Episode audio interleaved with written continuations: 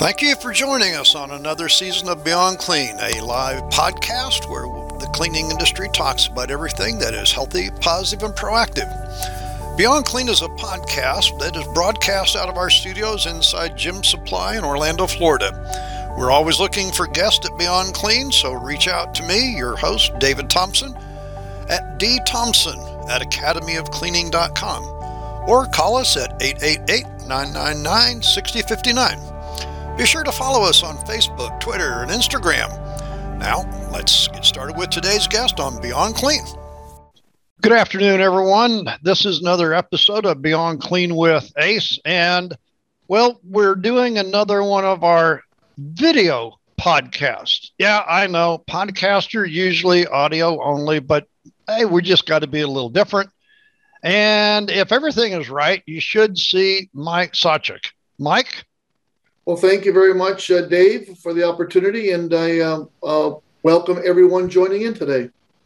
Well, uh, Mike and I have known each other for a number of years. Uh, I used to run a green cleaning program international, and Mike was with another company, and we've both kind of moved around and done some things and kept in touch. And Mike, here we are back again together. Yes, uh, looking forward to it. So, um, why don't you tell people a little bit about what you do and uh, your advance and how long you've been in the business and all of that good stuff before we get into it? Everybody already knows about all of me, so I ain't going to go into that for me. Well, thank you, David. I've uh, been in the industry, the professional cleaning industry, for about 30 years. Uh, have spent time working for manufacturers, uh, both uh, mid-size and uh, international. Worked for um, uh, distribution, did some work with building service contractors. I actually spent some time uh, working in universities as a supervisor. And uh, my, my area of expertise, especially, is the science and engineering of chemicals and cleaning and, and really understanding that. So I bring a little bit different perspective instead of being a single dimension, either manufacture, distribution, or BSC or in house cleaning. I have a little bit of, uh, of both. And, and over the years, I've seen the good, the bad, the ugly, what works, what doesn't work. And and uh, where you get smoked and where you don't get smoked. And uh, then uh, it uh, most recently I've um, uh, edited a report, which, you know, maximize your in-house cleaning operations. And as you you always lecture, Dave, especially with your you know rock star custodian. The idea is that a lot of people, a lot of facilities focus on the products. Oh, if we get better products, we're going to get better results without understanding is, it's not the product, it's your procedures. And if you're not following those procedures, you got no protocols to measure and validate what you're doing. You may think uh, you could, you tell people, oh yeah, we're cleaning and disinfecting in a two-step process, but or three-step, and you find out that people aren't doing it. So to me, it was really the low-lying fruit. that it's so easy and quick to change products or procedures or protocols, yet it's the least impactful over the long-term success of an operation. So I did uh, put together a special report which lays out about eight different things other than products and pr- protocols and procedures that could uh, provide a better ROI on your cleaning operations and provide greater consistency and levels of clean, safe, and healthy. Now, you're listening to another episode of Beyond Clean with Ace. And as we say with everything we do here on the podcast, if it's healthy, positive, or proactive, we want to talk about it. And Mike and I, when we first got together, we were talking green, healthy. And, and it was kind of refreshing that somebody wanted to talk about that. Now, now, green isn't quite the thing we talk about quite so much anymore. It's health. In the last uh, 18 months, health is really, I mean, it's been the impactful thing we've all been talking about. Um, and so you've got eight things in your report that isn't going to talk about changing a product. Is it going to talk about using a different piece of equipment? Yeah, we're talking the same language. Exactly. No, it's um the uh, product. You know, you go out there and you look at if it's a if it's a you know registered disinfectant. They're all fairly good. You know, they may have different kill claims, different dwell times, etc., but they're all good. If you're getting a vacuum, they're all good. So it's really not the emphasis saying, well, listen, you come in and, and you're going to change it all, change all your products or change all your equipment or your custodial hardware to get the results. It's saying that, guys, at the end of the day, if your people are not, uh, you know, if you don't have the best of people, and we're all talking about retention. So your operation even though if it's uh, I focus on in-house uh, because primarily I find that in-house are qu- typically quite not as um, as uh, well run as a building service contractor for different reasons. But if it's in-house, large, unionized, uh, they had one advantage for keeping people. It was the uh, the unionized environment. Why, why, would you want to leave? But uh, anymore, you're only going to be as good as your people. So if you're unable to attract, if you're unable to recruit, if you're unable to retain or unable to properly develop those people, that's going to determine your level of success, your your your high bar mark. So the focus is, uh, you know, I, I actually have a program where I coach people to do their own in-house assessment. So learn the knowledge of best in class, what to look for, how to look for it, and then go in and, and you're up on operation and open the hood, look under the hood, and see what they're doing. Typically, it's uh, meant for uh, facility manager executives. So maybe the one that's running custodial uh, services plus all the maintenance, all the HVAC, all the tradespeople, et cetera, et cetera. So they're professional engineer. They may have a, uh, you know, a facility management degree, but they really don't understand cleaning, the science and engineering cleaning. They're relying on their director or manager of custodial services. And there's a lot of good people out there, a lot of good operations, but how do they really know? How do they know that their operation is at the highest level of consistency and clean, safe, and healthy at the lowest overall cost? So well, it's an opportunity for them to dig down and do their by themselves with the, uh, an assessment. And there's actually over 100 main con- considerations to look at, other than the, the products and, and procedures and protocols. They maybe represent 60 or 60 percent. But looking at the people, and then more importantly, what I view is the um, the leadership, not management, not the control and supervising and dictating, but that leadership being able to inspire, motivate, create a, a culture of uh, trust, empowerment, engagement, where the people want to come to work and do the best job possible. You, you mentioned the Rockstar program uh, earlier, and and uh, uh, Mike, thanks for mentioning that because we are in the middle of our Rockstar voting as we record this session. And so, folks, if you're if you're listening to our podcast right now, and it's in the first month here of November 2021, please go to our uh, website rockstarcustodian.com. Look at the eight finalists and vote for them. You know, we always say here at the Academy, Mike, the most valuable resource that an organization has is an engaged employee. And I think that's what you're talking about. You know, engagement means that they have to be knowledgeable before the skill kicks in. Uh, at least that's what we talk about. Right. Absolutely. You want the you want the workers, you know, the custodians to come to work fired up and, and you want them to be able to have this attitude that they want to do the best job possible. And and in most operations, you know, 95% of the custodians are that way. You know, and you may have some others that uh, uh, aren't quite there, but it's really the leadership that creates that that that that environment or that culture where, as you know, it's that initial training, onboarding and training is the retraining of the people. It's and what you do so well, Dave, is the why. Not saying, oh, here's what you do and how you do it. Mm-hmm. They need to understand. Custodians today are saving lives. They are keeping people safer and healthier. And once, if you have the right person, you know, with the right heart, that they want to do a good job, they want to do the right thing, and you give them the knowledge and you give them that that motivation that they are out there saving lives and keeping people safer, they'll they'll do they'll bend backwards to, to do it. If they understand the why, then you need to back it up with the with the training. So you don't say, well, here's your your chemical and here's your your microfiber cloth, go out there and clean and disinfect.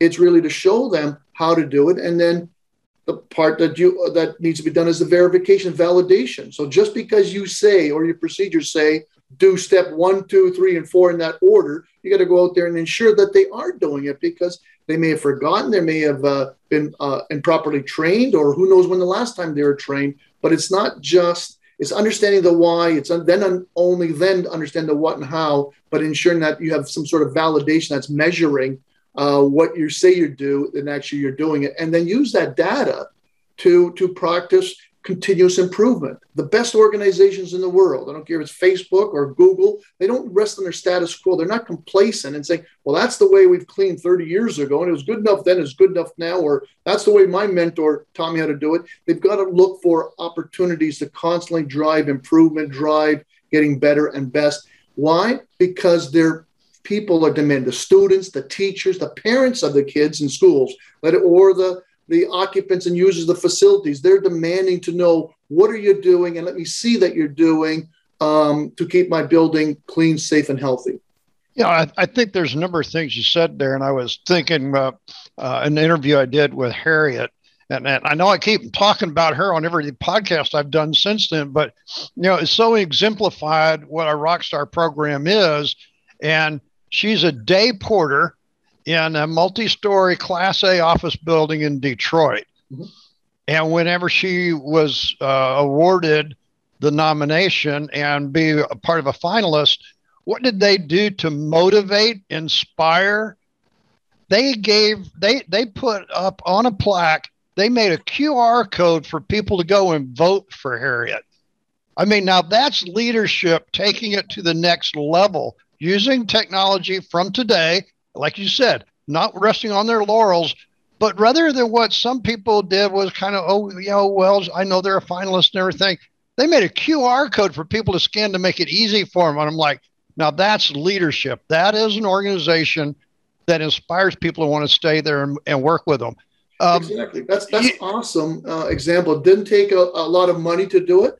No. Um, but it, what it did is it, it, wasn't just a talk, it was the walk. They actually said, We care about our uh, Harriet and we care about our, our, custodians. We know what you do is important and, and, and valuable. It, it's, you know, you know, giving the respect um, and, as opposed to demanding the respect back. I, I think that that's critical. And then, uh, you know, as the sayings go, you know, you look at the cleaning overall cost of cleaning. You know, it, 10% maybe 8% is the cost of your, your, all your products but your labor is so important. And yet so many facilities aren't looking at managing labor. How can we become more consistent more productive more effective more efficient with that labor? And it just is mind-boggling. It's mind-boggling. Now the bscs i think do a much better job overall. Now there's good and bad in all buckets but overall the bscs are driving because they're running it as a business yet many in-house are not looking at how can we drive or improve that engagement, that empowerment. We want we want our employees because they know best. The cleaners know best. If we if we tap into their their enthusiasm and, and allow them to make their decisions to uh, to allow us to become more effective in doing the right things, more efficient in what we're doing, um, et cetera, it, it's so powerful. And as if I could just take one more uh, topic, is that the analogy I use, David, is a car. You could okay. be looking at that car. It could be a Model T, or it could be your Ferrari that's uh, you know in the back of your um, uh, house. Uh, they, the car is uh, what I would view as your products, protocols, and procedures. So that body, the tires, the shiny paint, the windshield. That's your your your your um, your, your product procedures and, and protocols. What the people are is your drivetrain. They're the engine and they're the transmission and, and your universal joints and your gearbox. They're the ones that actually propel that car. Without the people, you're going to have a car sitting there. Only with people do you have that that drive. And then the um, you know the, the third part of it is I, I view is that the leadership. They're the ones that are steering the car and they're igniting the fuel. So if you have bad leaders, they're making wrong decisions on where to go, how to get there. They're following the wrong roadmap or they're putting uh, inefficient fuel so your car is sputtering um, um, around. So you really need to have this integration between the, the, of course, you need right products and procedures, but they're most of them are fairly good. So it's not your killer. The killer is have rock star custodians, and what do you do with them? Is your leadership to to really develop that that culture of engagement and empowerment. You know, I think that's a, that's great. I use different analogy, but I like yours. I'm sure that there's a number of people uh, listening uh, on the podcast here. It's going to go, hey, that makes sound. You know, and and and some of the organizations I've been involved with over my years, I've used pretty much the same analogy. And when you you have this universal understanding that people that are engaged in what is happening. You know, I've heard all my life in in this business you know, we, you know, well, we just got a revolving door of employment. You know, we, we pull people in, we give them, and then they come and they don't come and everything. And they act like it's just always going to be that way. And I'm like, you know, you know it's not going to change if you don't change it. And, and I think this is what you're talking about. If leadership doesn't do what is necessary to change it, all the talk in the world, and, and, and you can't just keep trying to redo the same thing in a different way. It's like change it upside down. Now, I've got my version of a few things, but Mike, you came on today not to talk about my version, but yours. The what I, I'll take off what you just said, Dave, is that reflection. And I've always said when you're pointing a finger, well, that's good for them. How could they? Well, what kind of person would make that? Just leave our great organization. They're pointing at that person. They need to remember when they have one finger pointing at them, there's three fingers pointing right back at at them. So that self-reflection.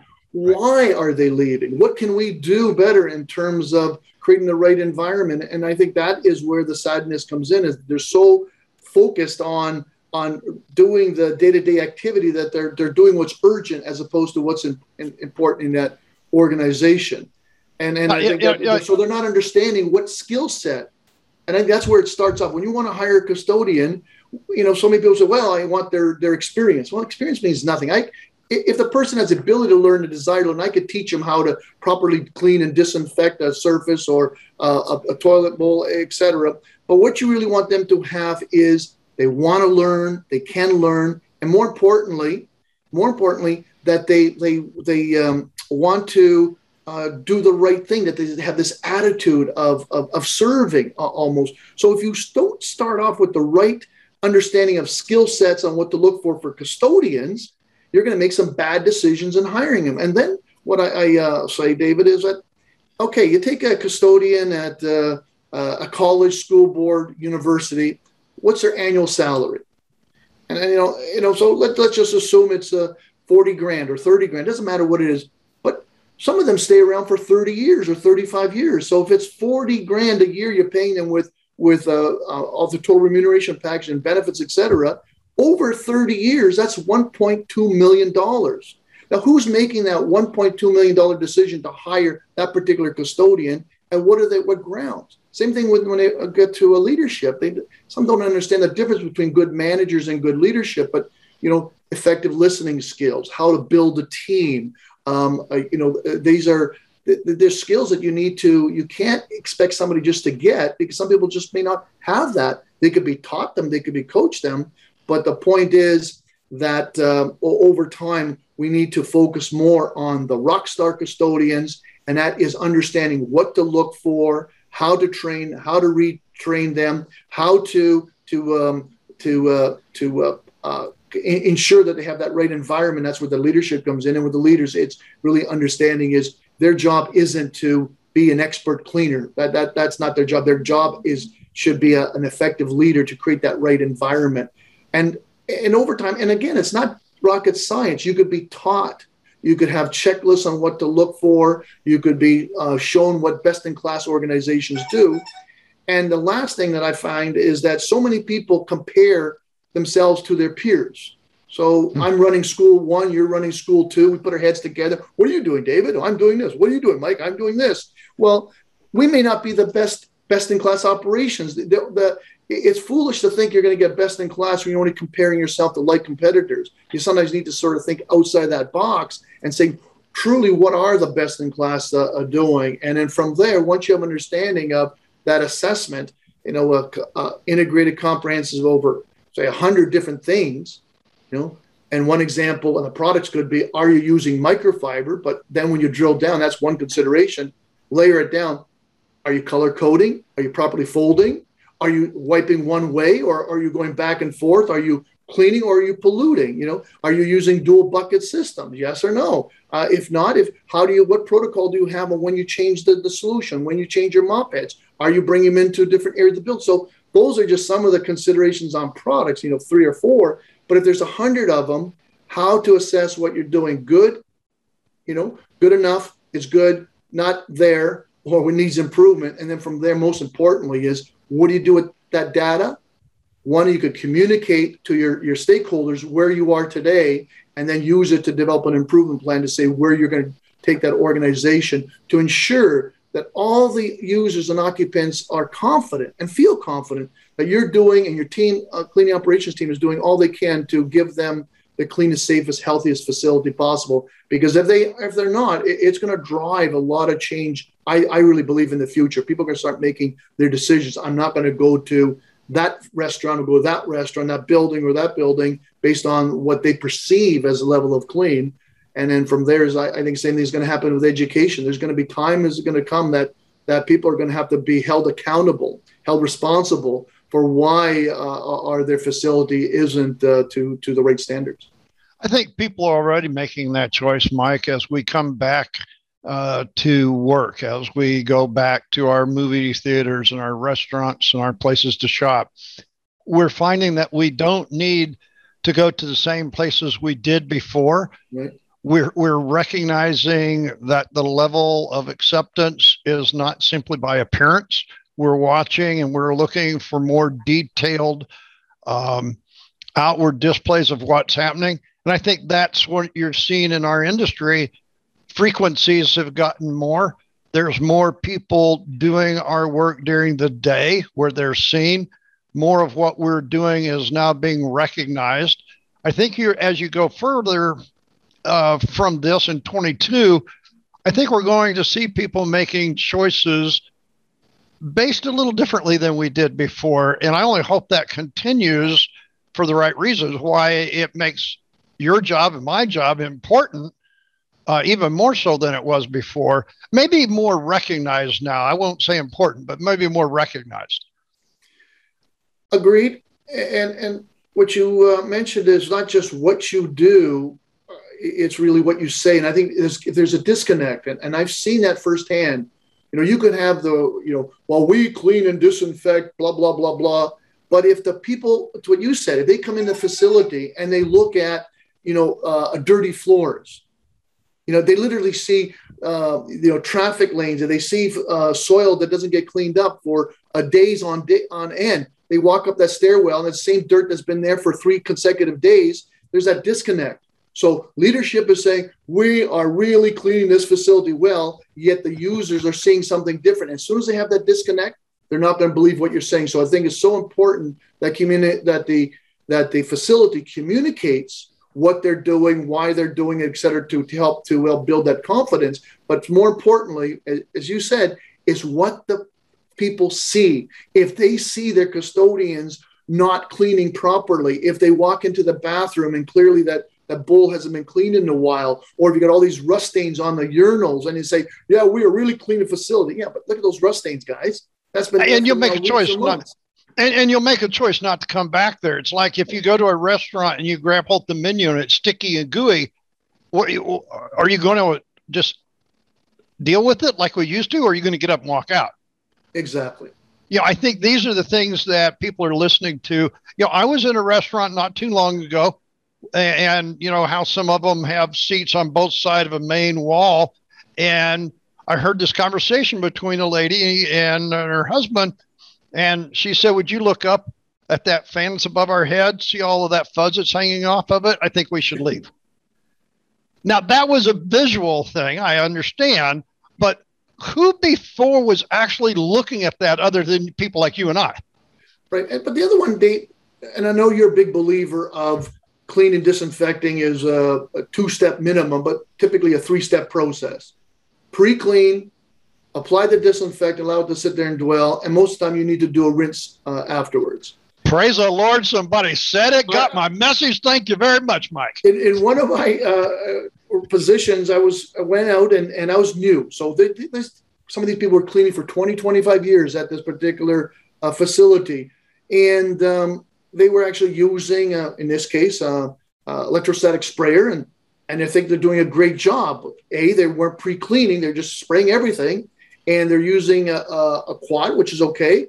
But then I, and I just grabbed, I just rubbed the surface of the desk and it was sticky I went to the railing. It was sticky. So it was numerous times I said, grab that. And he said, sticky. I said, what do you think that does to soil? What do you think it does to pathogens? It's, it's making uh, um, a higher reservoir, as an example. So all of a sudden, this person didn't realize this. So what you need to do, that's why, two, one reason is you know, you clean and disinfect because the next day when you come there, if you're cleaning, you're going to remove at least that stickiness that that off of there. But your best situation is, if you really want to do it right, is clean, remove the uh, gross soils, uh, but apply your disinfectant as per, and let it sit, stay wet, as you know, the dwell time, and then uh, do that rinse. But if you can't, making sure that uh, uh, you know you can't for whatever reason you don't want to follow the label instruction that product says the rinse if you don't want to follow it make sure next time you come there you're not just applying more and more and more uh, stickiness the other but, one but, what, what, what my blows my mind is uh, and i think it's a pet peeve of yours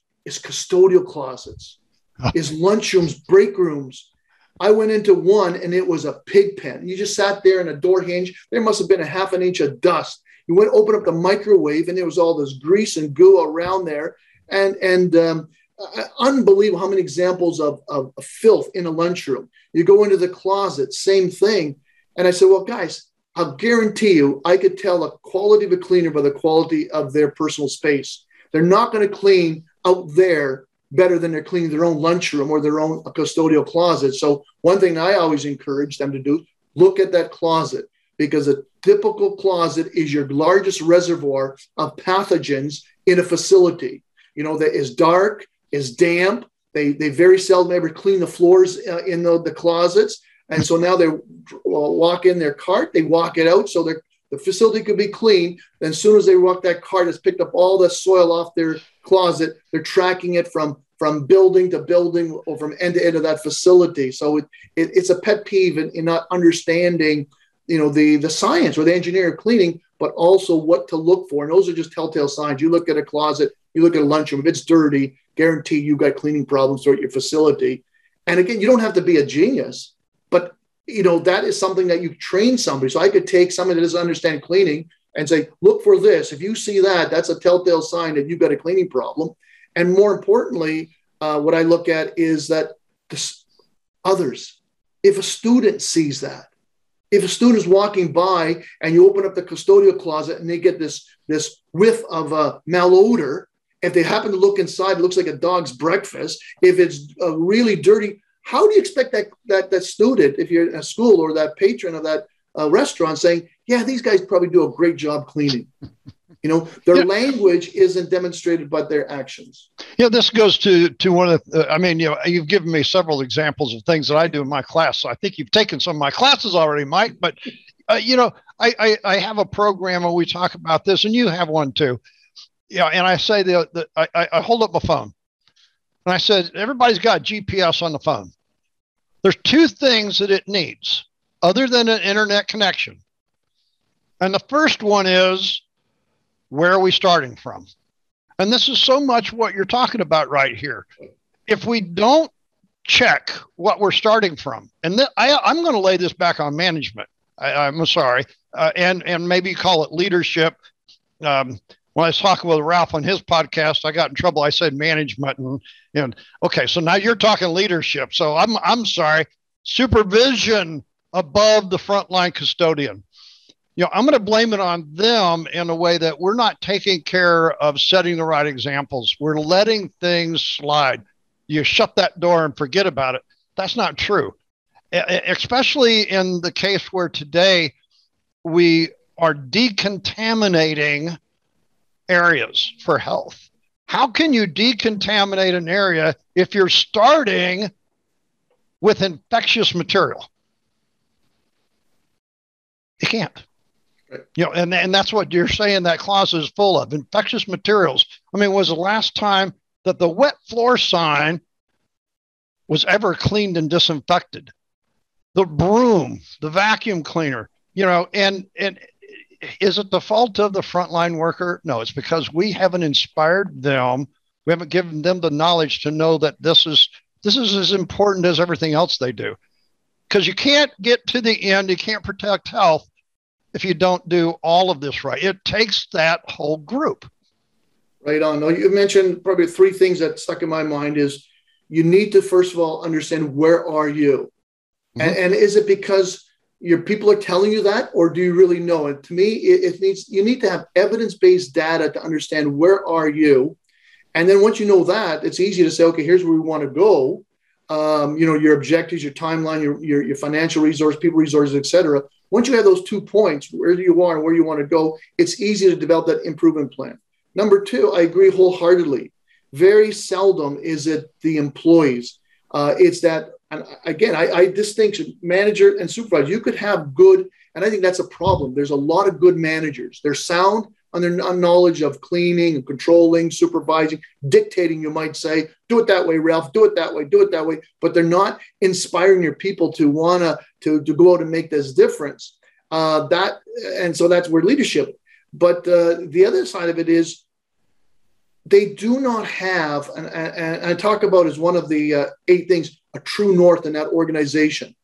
And great um, uh, leadership coaches, like John Spence in, in particular comes to mind, is that if you don't have this compass to really understand, these are our core values that everyone, the employees, being the custodians, the supervisors, the managers, the directors, leadership are going to have. These are our core values. This is our mission and this is our vision. Then becomes very simple if everybody lives and breathes them to know, because it'll say, this is our mission, this is our vision. If they're not doing it, hold people accountable because nothing kills leadership when they'll say, we will not tolerate this. And all of a sudden, uh, the management or leadership will let that slide by. Well, we're not going to tolerate this level of cleanliness, but well, we're not going to do nothing. We can't discipline them, etc. So you need to know where you are, where you're going to go. Um, that's important. You need to understand that it's typically the managers and more importantly, the leadership that more to blame on your past results, but who's going to impact your future results, not your custodians. Um, and then the third thing is you really need to understand, uh, as far as I'm concerned, in, in having that true north and ensuring that everybody in that organization knows what they are, understands what they are, could repeat them in their own words, not just read a plaque, but could say what does that mean to them, and then make. And if every single day, life is easy. We don't need a three inch or six inch or 12 inch SOP manual. We just say, this is just do what you think is right to keep people safe, healthy. And if everyone makes that decision and we hold people accountable, if they're doing something that's, that's not right, making sure that we have strong enough leadership that we get rid of them. Because what you see too many times is that they've put all these rules in place to, to affect the 95% people that are good because we got these 5% bad apples out there as opposed to dealing with those bad apples and treating those 95% uh, for, for, for what they are. So that's that reverse. And again, that is leadership. That's not management. That's leadership where they're allowing, they're, they're allowing the acceptance of subpar behavior, of subpar performance. They're accepting or allowing that the fact that they are not measuring. You know, I don't care if they go out and do a visual check, but there's got to be something that says, yeah, we, we told Mike to go out and do this. And then you know, Dave came out later and looked at it, or he looked at it with a checklist, or he looked at it with a black light, or he looked at it with an ATP meter, or he looked at it with something. But there's got to be something that them say, here's what was asked, here's the result, here's the delta, and here's what we're doing to manage that um, uh, to, to to ensure that we're delivering what results and output we say. And that and, and you said it. I'm just capturing those three or four points that really stuck in my mind. Know where you're starting from. It's unless the, you know, and you need to have that data it's typically not the people; it's the manager and leadership that that needs to um, uh, that has the biggest impact. And unfortunately, I, I think at times is that not all because there's such good i've seen a lot of good managers and directors of custodial services and school boards and college and university but i've also seen some not so good ones but they've been said well you know you've been in that position for the last 10 years or you've been cleaning for 30 years the FM director uh, or VP operation of the facility is allowing them to be the subject matter expert and, and without sitting there and saying, okay, if something goes wrong, if something goes south in the organization, am I willing, as the FM operations director or VP, put my reputation on that person who says it's right? It may be, but what evidence do I have? What how do I know that I'm there? And I think that is the critical thing, and uh, that that's missing. And, and that, that's if I could have people walk away with one thing is that guys, I don't care. There's great checklists out there. I know you offer one ISSA CIMS program. You can drop, download theirs. Most of them are focusing on the products and protocols and procedures, mind you, but at least it's a start. You need to go have an independent assessment of where you are and just don't rely on your people telling you that all is rosy. Because if I have seen, you have seen, I'm sure others see, when we walk around some of these facilities, it's so obvious uh, what they're doing is incorrect and again, you ask the, the person, well, that's the way I was trained. or nobody's ever asked me to do anything better or why should I go and do anything better? They don't they don't care. They don't discipline the other people. I'm not going to come in here bust my butt off uh, 12 hours work in eight hours, and when they let Charlie over there do nothing. So again, when you sit there and management or leadership is pointing at the results, typically it's three fingers pointing back at them for having ineffective uh, verification or protocols or um, the uh, management leadership skills to to enhance that. Folks, as you're listening to us record this, it is the first week of November 21. We are sponsored by Gem Supply here in Central Florida. They've been supplying uh, cleaning supplies that save lives for over 90 years. We're very happy to be sponsored by them, allowing us this time to have these great, wonderful conversations. And yes, we are in the middle of the Rockstar voting program.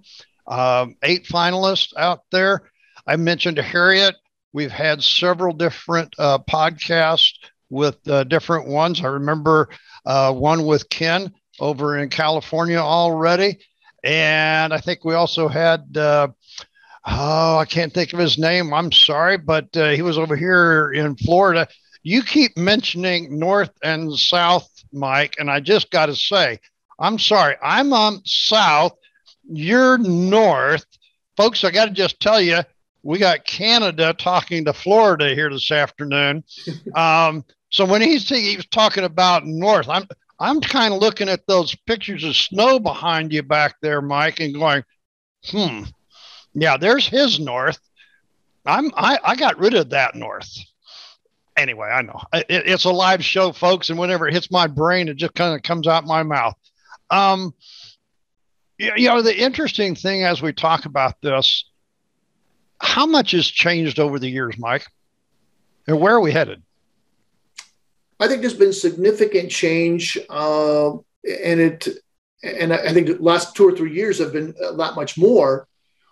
And I, and I think you've got uh, two different groups of people. You got some that are, are actively looking at the change and how they could uh, embrace it, and some of them that come to mind is you know, you know really understand electrostatic sprayers. And and again, to me, that you know, some of them are not more than a glorified fogger, but people need to understand the difference between fogging and electrostatic sprayer, and then really understanding what is a safer product to use in them. Um, you know, maybe using a quat, um, you know, uh, is not the safest choice of through an electrostatic sprayer. More importantly, David, is, is if you have a facility, I, am a strong believer that you want to have different di- types of disinfectants with different active ingredients uh, you don't really want to be using one disinfectant at all times. You want to be mixing it up so you aren't creating or helping create the, you know, the, the, the super bugs, et cetera. But the changes have been, I think, immense. So, uh, you know, starting backwards is, you know, just by using microfiber cloth, you know, and then really recognizing that, hey, we don't even need to go there. Just understanding, just using a squeegee. And I, I know you talk about that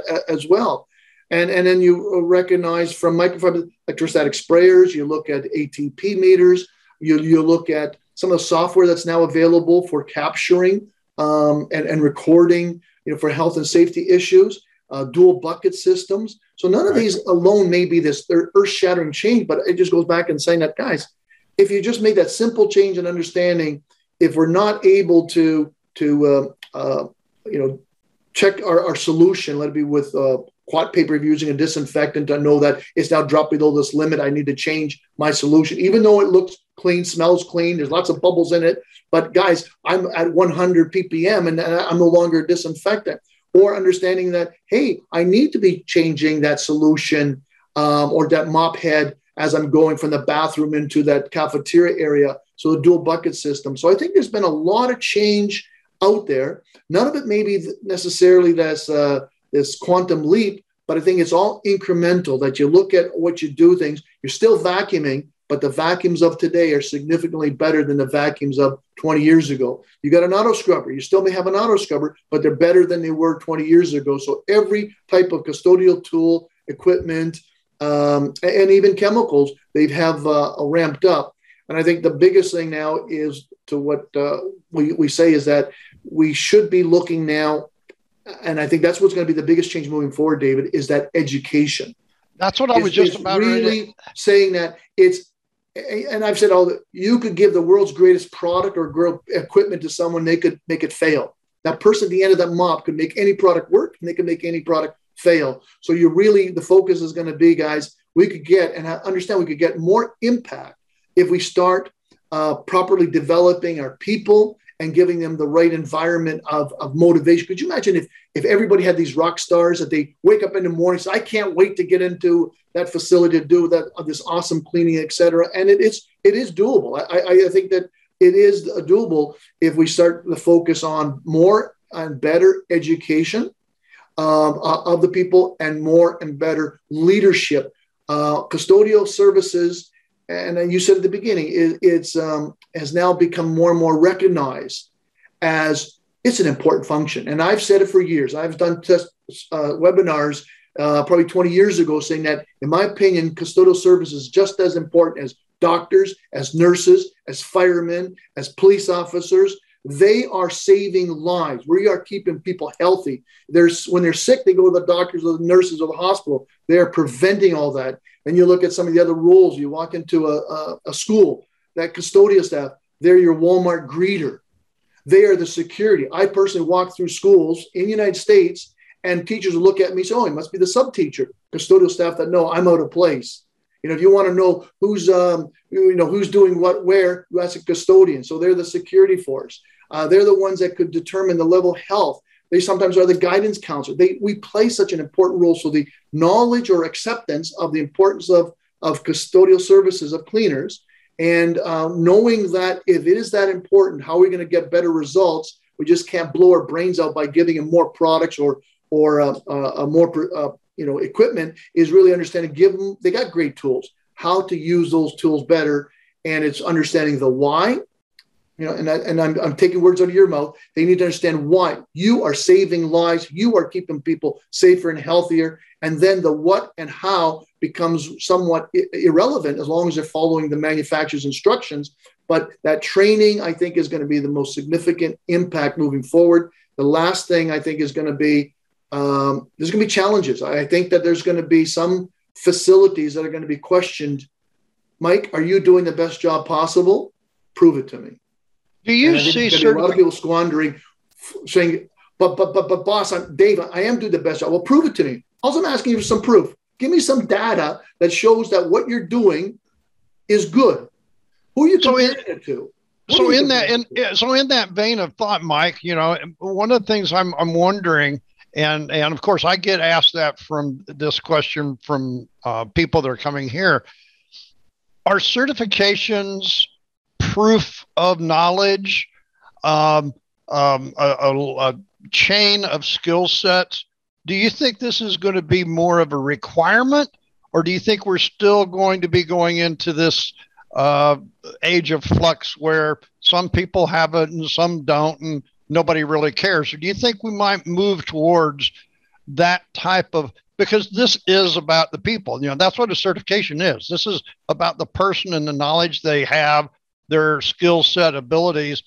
Uh we've got some things we're doing for 22, which follow the Rockstar program uh, to help leadership have more valuable tools towards those goals. But how do you see this? I uh, would say that certifications uh, are going to grow in importance, period.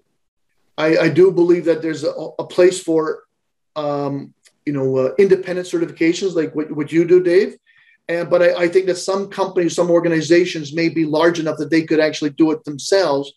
Um, you know, develop uh, their own internal uh, training program. I think the biggest problem is a lot of the operators, the, the managers, supervisors, they have this information overload.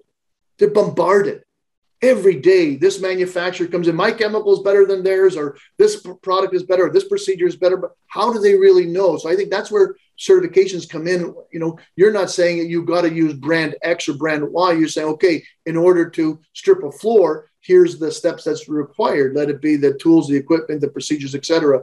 So I, I think they having something that's verifiable, that's validated, that is um, that you don't you know that you don't have a vested interest in promoting a particular product those type of certifications are going to be critical number two is is like uh, going to a, a doctor um, you know if you went to a doctor or uh, and he and he shows his diploma and up there from 40 years ago and he says doctor when's the last time you took a retraining course? Well, I haven't went to a retraining course in 40 years. So it's not just going to be the initial training or initial certification. I think what's going to become more important is that that um, that uh, retraining, and, and, I think so. There's going to be the the need to saying that this is independent proof, and it could be like with someone like uh, from your organization that this person has met the skill set, the uh, the qualifications, the the knowledge of how to do A, B, C, and D to give this end result. So they understand the why, they understand the what and how, and uh, to, to, to make that happen. And then from there, I think it's also going to be the requirement of proof of that retraining. Now, the only thing I said at the beginning is I think that some organizations may be able to do it. They may be big enough that you know to hire their own uh, uh, Dave to to to develop these independent courses. But uh, there's going to be that need. Somebody's going to have to provide uh, uh, verification and validation that that knowledge base is there. And it goes back to what I said. Otherwise, I'd be a hypocrite saying that for the people, that's that's so important that we don't need that verification. Yet we want to walk around with ATP meters or black lights and to validate that. It means nothing. Is that you you start understanding is if you give them the knowledge, you teach them how uh, they'll be able to make so many uh, uh other decisions. So to me, again, repeating myself, education and re-education is is going to continue to grow uh, in, in, importance. And, and, those that don't do it are going to actually then see their, their results suffer. That the ROI on that cleaning, somebody's going to walk into a facility and say, hey, these are like facilities, that restaurant example you use. Why is this one looking better? Why is it smelling better? You know, I don't smell perfume, but I smell, you know, freshness, like when you do laundry outside. Uh, they're going to start understanding that, uh, hey, guys, cleaning is an important function and you're going to get out of it what you put into it. So if you aren't putting in the investment of your people and knowledge and training of that knowledge, it's impossible to get the outputs that you, that you desire or the comparison to best in class. It goes back right back. The best in class organization are going to be doing it, investing in, and going to have this level of results. And um, up here, and in others that aren't doing it are going to have lower level results. And they say, why? Well, you're not doing A, B, and C and D and out of that, I mentioned earlier about 100 criteria, uh, training and retraining, ongoing training, are two very, very important uh, aspects that should be done today, and they will grow in importance. Can we? I mean, we've been going here for around 40 minutes, and before we, you know, get to the end of our session, I want to go back and review your eight uh, points in your study and your. Um, I, I, forget. I'm sorry, Mike. Uh, your um, white paper that you've put out here on on this subject because I think it's important after we talk about this. If uh, people have listened to all of the conversations that we've had, let's let's bring focus back to that so that they understand what it is that you're you're offering here today.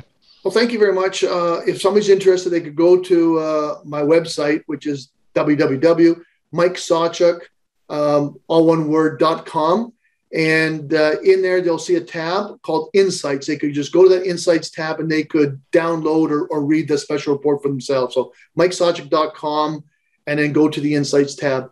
But the um, the title of the, it's a special report, uh, uh, probably about a not 10 minute read thereabouts, uh, is maximizing your in house cleaning operations. So it's designed for in house as opposed to BSCs.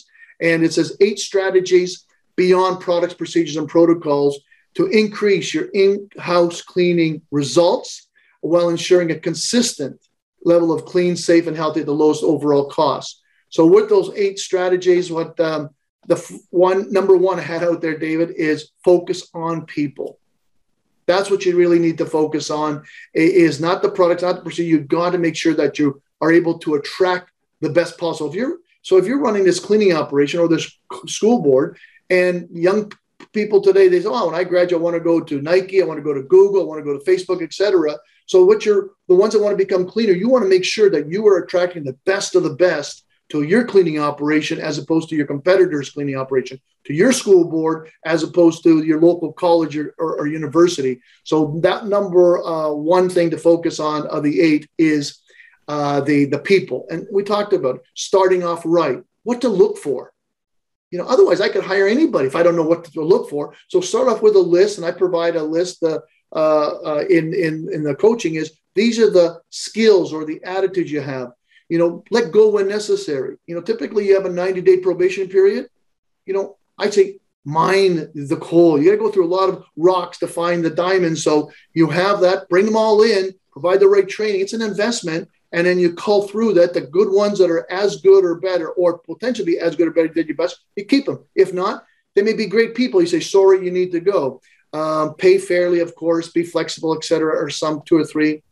The next thing is we talked about already is quality leadership. I really believe that that uh, your, your, products are the car, your people, your engine and drivetrain, but the ones that are steering it, the ones that when you if something's going wrong, who do you need to look at? It, it's not the custodian that made those decisions. Leadership made the decisions: what to invest in, what not to invest in, provide training, not to provide training, send them off to your training course or not, uh, etc. So the quality leadership is um, the, the, second key um, uh, part of it. And then I run through in, in a special report what are some qualities to look for in great leaders and great managers. And and it was uh, what we said earlier is that great leaders are trustworthy, they're ethical, they're consistent, they're authentic, they give respect, you know, they they they appreciate. You know, uh, in your example, Mariette, Mariette or Marietta, those are all examples that great leaders do. And so, if you have people that aren't exhibiting those, you need to move on. The third uh, focus is recognize the outsource threat. More so in the United States and Canada, but colleges, universities, school boards are moving out to a subcontract. They, they recognize that what is our mission? you know, uh, uh, what we're here to do is provide an education to the students. It may not be to, to provide cleaning services. So if they determine that they could get greater value by subcontracting out cleaning operations, they will. And now, would you want that on your back, saying that, yeah, I was the last director or manager of custodial services, or I was the FM director that had to let go our cleaning operation because there was greater value in moving to outsourcing? Uh, True North, your purpose, your mission, your vision, you should be able to walk into, uh, you, know, you could do a lot of the great companies, but how many cleaning operations you walk in and say, what's the mission of your department? And some may know, but they're reading it or they pull a little card in their wallet. I say, in your own words, in your own heart, what, what is the mission? And if you can't have your people, everybody, the custodians, the supervisors, the managers, lead hands, the director, being able to say, this is our mission, this is our vision, these are the core values, and are able to live and, and breathe in, in, them every day, then you have uh, an issue. Number five is what we said again earlier information overload. Most custodial managers today, their heads are popping. They come in, they got all these demands who's not showing up for work today, who we need to hire, what the um, uh, uh, school board's asking, or what my director's asking for, etc. All these people want to have appointments that you know buy my product. It's a better disinfectant. It's a better e-sprayer. It's a better this. It's a better that there's all this information overload, and what that typically stagnates decisions. You it becomes it just drives ambiguity. Nobody wants to make a decision for fear of making the wrong decision. So you need to have a way to cut through some of that uh, uh, information. Uh, dealing with subpar employees. You know, I don't mean to sit there and, and be this ruthless, but you're not fair to your 95%, uh, you know, as an example of your great employees by tolerating the 5% bad employees. Yet so many are, don't know how to manage, especially in a unionized environment. Well, we got to keep them. Well, whose fault is it? You typically had a 90 day period, a probation period. You know, why didn't you deal with it then? Or not you, maybe it was the previous management, or even now. You need to show people that you will not tolerate that type of behavior. You're not going to tolerate those types of results because if you do, if you let those people, those 5% get away with bad behavior, bad attitude, bad results, bad output, the other ones are are going to uh, be tough for them to want to to uh, excel because you've set the bar uh, with them. So you need to deal, have a strategy deal with subpar employees. Seven is the next pandemic. I know you've spoken about Daryl and and uh, your your doctor friend from uh, Australia. There is going to be another pandemic. Period. I don't know when. You may not know when. I don't think anybody knows when. But it's not a matter of if; it's a matter of when. And the sad part is when we had SARS, when we had H1N1, swine, swine flu, we all said, oh, we're going to do things so much different. We're going to be better prepared. We're going to have better PPEs. We're going to have better inventory management. We're going to do this. We're going to do this. And that's what we've been saying last 18 months. But I challenge people to say, too many people, once this pand- current pandemic is over, they're going to go back to the way they were. They're going to be complacent and, and, and let themselves settle in. I'm a, that's my fear. And I'm saying, we got off lucky, Dave. We got off lucky with this one. What happens if it was more deadly to the healthy and young people? What happens if it really was more contagious? You know, just what if, and so the next one we don't know. So I'm saying there's a better way of preparing for the next pandemic. And what I've, um, uh, you know, uh, been coaching for probably 20, 30 years, I call it the, uh, used to call it DEFCON system of cleaning, disinfecting, decontamination. It's like your U.S. military. You have DEFCON one, two, three, and four, and five. Um, you know, I'm a Canadian. I may get the numbers wrong, but the whole idea is you walk in facility. They all typically have SOPs, and they all typically may have a pandemic plan, but they have nothing in between, and that's the danger. So if you are having a pandemic and you say, "Boss, or boss asks you, what are you doing?" Well, I'm uh, cleaning more frequently. Uh, I'm uh, uh, doubling up on my disinfectant. That you know, but my everyone's trying really hard. Well, that may not cut it. You may be held irresponsible because you're in a pandemic and using SOPs. Conversely, if you're saying we're using our pandemic plan for the past 18 months, you just blown your budget on people, uh, financial resources, etc. So really, what we train people is saying, guys, you need to have SOPs when there's no threat. Now, when there's a threat, as example, uh, in your particular country, now there's talk about a new pathogen or potential pandemic coming to the United States. What do you do? Well, you should be ramping up your, your, your frequencies. You should be ramping up the efficacies of your cleaning chemicals, move from those 1 to 512s or 1 to 256s, et cetera. You may be looking at changing some procedures. You may be saying, okay, that's a pathogen concern. I want to move to disinfectant that has that as a stated kill claim. Now, once it's now in your particular state, what do you do? Well, then you ramp it up again. You move from DEFCON level one to you ramp it up again. Products, procedures, efficacies, frequencies, targeted hygiene, etc. Maybe your procedure, maybe your validation, etc. And then once it's now in your city, you go to the highest level. And then as they recede, you move that stuff back down. So it's, it's a uh, very simple, but it's typically not easy to implement. But that is uh, probably one of the ones I'm more most proud of is that you're going to um, have to know how to deal with those pandemics. And the last thing is that uh, I really believe is don't guess, assess. You know, you may have the best cleaning operation uh, compared to other facilities of your type, but you may not. How do you know? How? What are you relying on? Are you relying on your people saying it's the best? How do you know? So do an, an assessment and like I said earlier, it's easy to get a, a checklist, but you're the more integrated that you include not just product procedure and protocols, include people, what to look for, leadership, what to look for.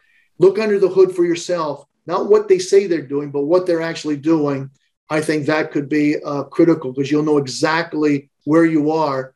And as only understand that, do you and understand where you want to go? Can you then say, yeah, I want to invest in that training? Because clearly my people aren't doing uh, cleaning and disinfecting properly. Not their fault. They just weren't trained properly on it. So those are the eight things. And again, if somebody's interested, just mikesawchuk.com, Insight tab, they could download the report themselves. Folks, we're at the end of our podcast for today. If you've watched or listened, you've heard all about the Rockstar program. You can go to rockstarcustodian.com or you can go to academyofcleaning.com. We have all those there. Of course, all of you know we're on all of the podcast channel of Beyond Clean with Ace on Podbean Live. Usually, we'll be broadcasting this out there as well as on YouTube, so that you can see Mike as he talked us through his his program of eight steps. Um, if in fact you like what you heard, you want to be on the show. We're always looking for somebody like Mike to come on the show and let's talk about it. Mike, thanks a lot for your time and effort uh, putting all this together and your long standing relationship. And glad that we could uh, hook up again. Look forward to some more conversations. Thank you. My pleasure. Please look in the show notes. We'll have all of Mike's information there. Uh, like and share what we have. And folks, remember between now and the next time we see you, keep it healthy, positive, and proactive. Until next time, thanks for watching.